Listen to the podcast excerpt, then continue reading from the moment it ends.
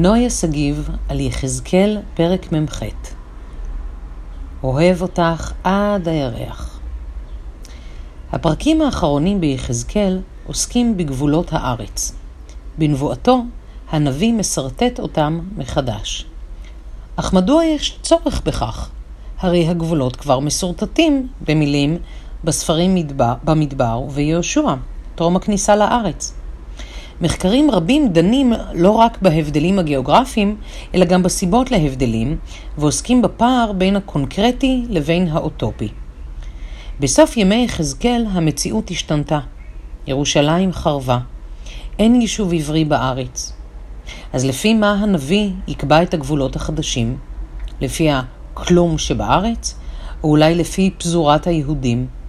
הרי מרבית גולי יהודה בבבל, מיעוטם במצרים, שלא לדבר על עשרת שבטי ישראל ברחבי מה שהייתה אשור. וגם זה עדיין בקונקרטי ולא באוטופי. מאידך, אי אפשר לשנות את הגבולות של ההבטחה האלוהית לפי המציאות המשתנה. המקום קדוש גם בהיעדר העם. מדובר על עקרונות נצחיים ועל המקום אשר יבחר. אז מה הנכון? בכל תקופה לקבוע מחדש גבולות לפי המציאות, או להחזיק באוטופי ולייחל לו? ספר במדבר מתאר גבולות אוטופיים, בין הים הגדול ממערב לנהרות הגדולים ממזרח. האם מדובר על תוכנית פעולה מציאותית? לא. אותו הדבר ביהושע, בתוכנית הכיבוש. שם מתוארים גבולות רחבים שנראים כמו כיבוש ארץ ישראל השלמה. האם לכך הכוונה? לא. אלה היו גבולות העולם. רעיונות מקבילים אנחנו מוצאים בתיאורי הבבלים את גבולות ארצם. יש עולם, ויש את הגבולות, הים, ואת המיקום של הבבלים במרכז, פשוט כמו ציור של ילד. אני משתמש במה שאני רואה כדי להגיד הכל. כמו להגיד, אני אוהב אותך עד הירח. זה לא תיאור אוטופיה, זה תיאור המציאות. ויש מציאות.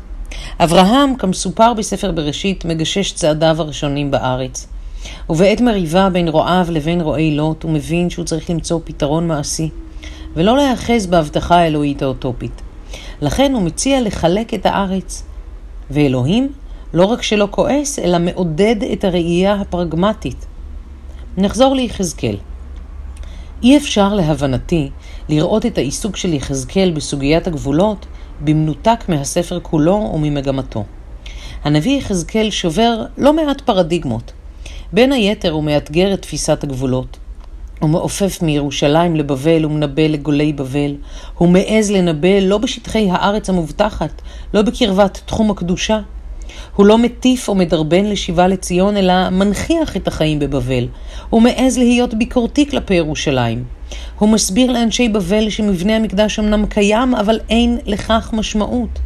השכינה מנותקת מהמקדש, ולכן חורבן עתידי אינו בהכרח קטיעתה של השכינה. השכינה יכולה לנוע בהתאם ממקום למקום המוסר הצדק, אפילו לגלות. יחזקאל, בדומה לאברהם אבינו, יודע להפריד בין מציאות לבין אוטופיה, ויודע לשלב בין שניהם. במובנים רבים, גם יחזקאל וגם ירמיהו, האחראי על הסניף ביהודה, לא רק שלא פוסלים את רעיון החיים היהודיים בגלות, אלא מכשירים אותו. כי זאת המציאות. היכולת לחיות חיים יהודיים מלאים בגלות היא תפיסת עולם שתבוא לידי ביטוי בעולם היהודי עד ימינו אלה.